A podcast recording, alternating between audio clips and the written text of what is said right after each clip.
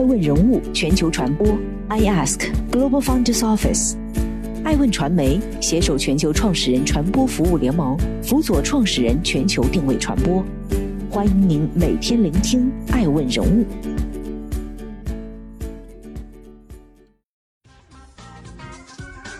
Hello，大家好，欢迎大家的守候。本期播出的是泡泡玛特，盲盒王能否持续破圈？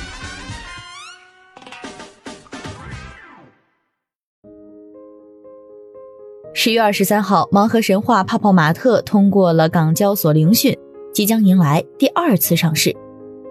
据悉，二零二零年全球创始人大会上市公司最具领军人物榜单中的上榜嘉宾王宁，带着他的泡泡玛特本次赴港 IPO 的募资规模预计为二到三亿元。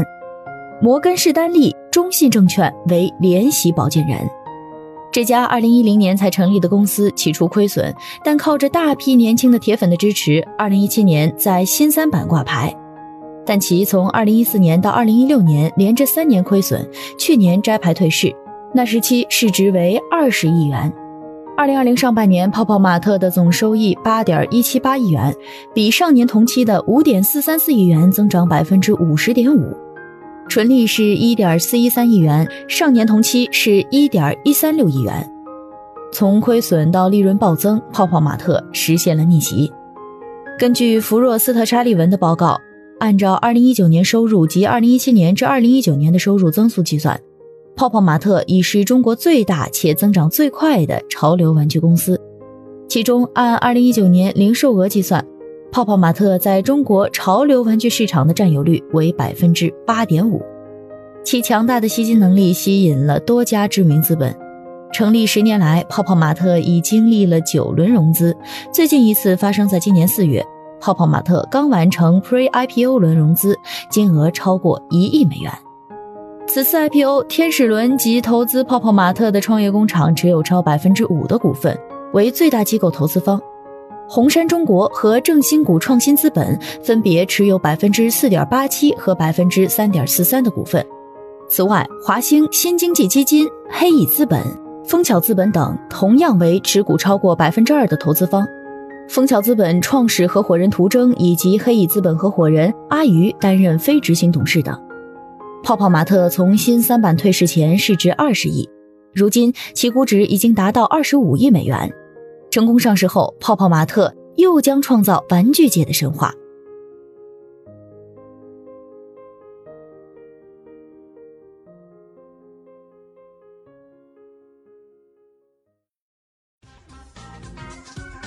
欢迎继续聆听《守候爱问人物全球传播》，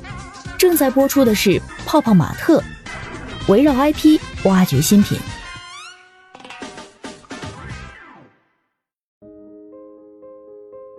据招股书显示，二零一七到二零一九年，泡泡玛特的营业收入分别为一点五八亿元、五点一五亿元和十六点八三亿元，净利润分别为一百六十万元、九千九百五十万元和四点五一亿元。其中，二零一八年和二零一九年的营收增幅分别为百分之二百二十五点四和百分之二百二十七点二，净利润增幅分别为六千一百一十九和百分之三百五十三。两年利润暴涨近三百倍，增长惊人。暴增的利润来自于其打造的优秀 IP。二零二零年全球创始人大会上市公司最具领军人物榜单中的上榜嘉宾王宁创立的泡泡玛特，业务围绕 IP 和潮流文化展开，产品线早已不只是盲盒，其产品分为盲盒、手办、BJD、衍生品，以不同价位分别面向不同的消费人群。从二零一零年至今，泡泡玛特发展了超过一百三十家直营门店，还有超过八百台自动售卖机。截至二零二零年六月三十号，泡泡玛特的销售和经销网络主要分为五大类：其一是主要位于中国三十三个一二线城市主流商圈的一百三十六家零售店；其二是位于六十二个城市的一千零一家创新机器人商店。其可提供交互式的有趣购物体验。其三，则是天猫旗舰店、泡泡出盒机、趴趣等线上渠道。其四是北京国际潮玩展和上海国际潮玩展。其五则是批发渠道，包括国内的二十五家经销商及国外的二十二家经销商。除了线下渠道，泡泡玛特也同时在线上渠道发力，其中线上平台是泡泡玛特增速最快的一个渠道。二零一七年至二零一九年的收入占比分别为百分之九点四、百分之二十点零和百分之三十二点零。二零二零年上半年的占比进一步提升至百分之四十点九。二零二零年上半年，泡泡玛特天猫旗舰店的收入为一点四七亿元，较二零一九年同期的零点六七亿元增长百分之一百二十二点二。而泡泡收合机小程序的上半年的收入为一点六二亿元，同比增长百分之七十二点三。截至二零二零年六月三十号，泡泡玛特共运营九十三个 IP，包括十二个自有 IP、二十五个独家 IP 以及五十六个非独家 IP。其中，泡泡玛特上半年推出十六个新 IP，预计下半年推出十四个或以上 IP。凭借着 IP 的吸引力，泡泡玛特的用户增长迅速。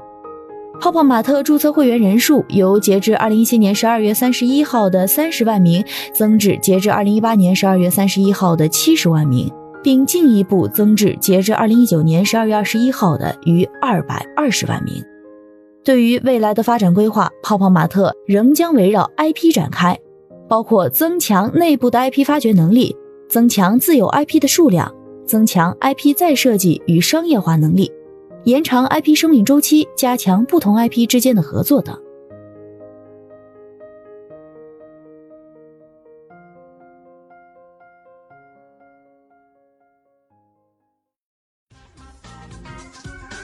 欢迎继续聆听《守候爱问人物全球传播》，正在播出的是《泡泡玛特》，打破壁垒能否破圈？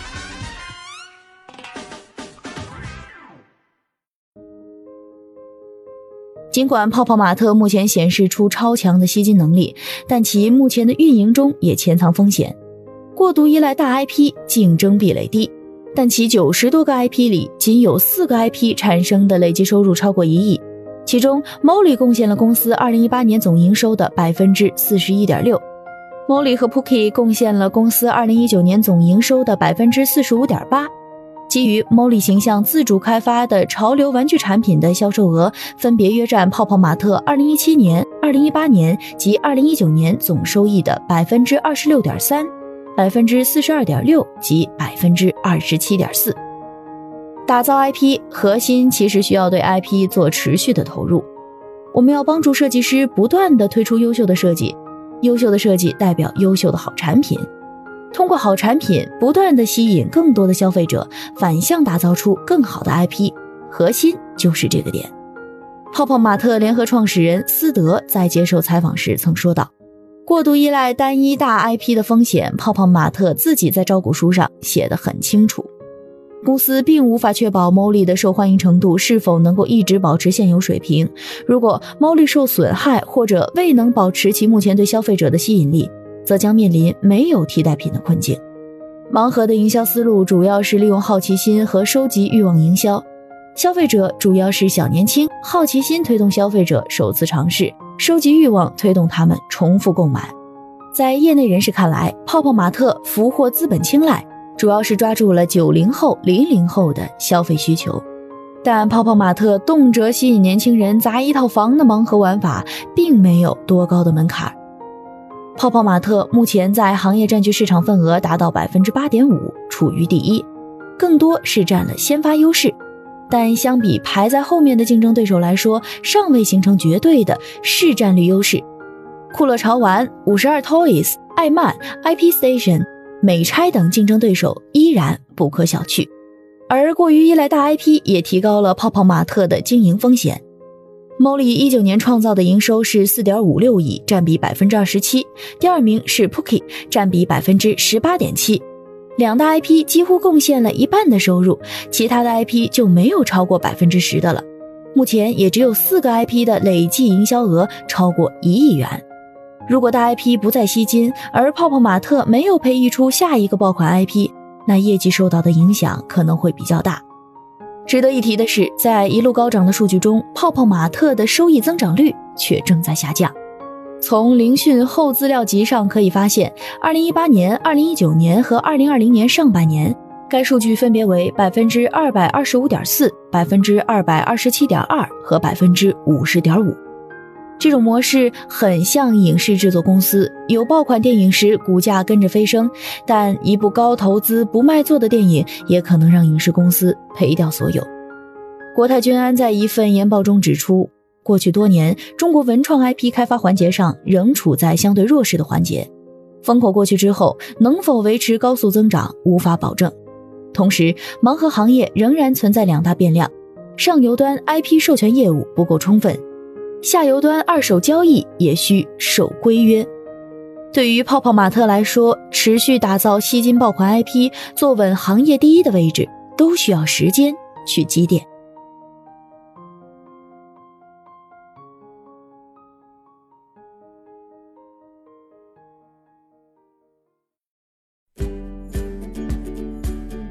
更多顶级人物，欢迎关注每周六晚十一点海南卫视。同步在学习强国 APP 直播，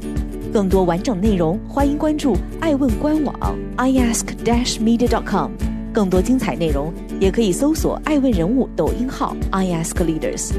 爱问人物全球传播，iask Global Founders Office。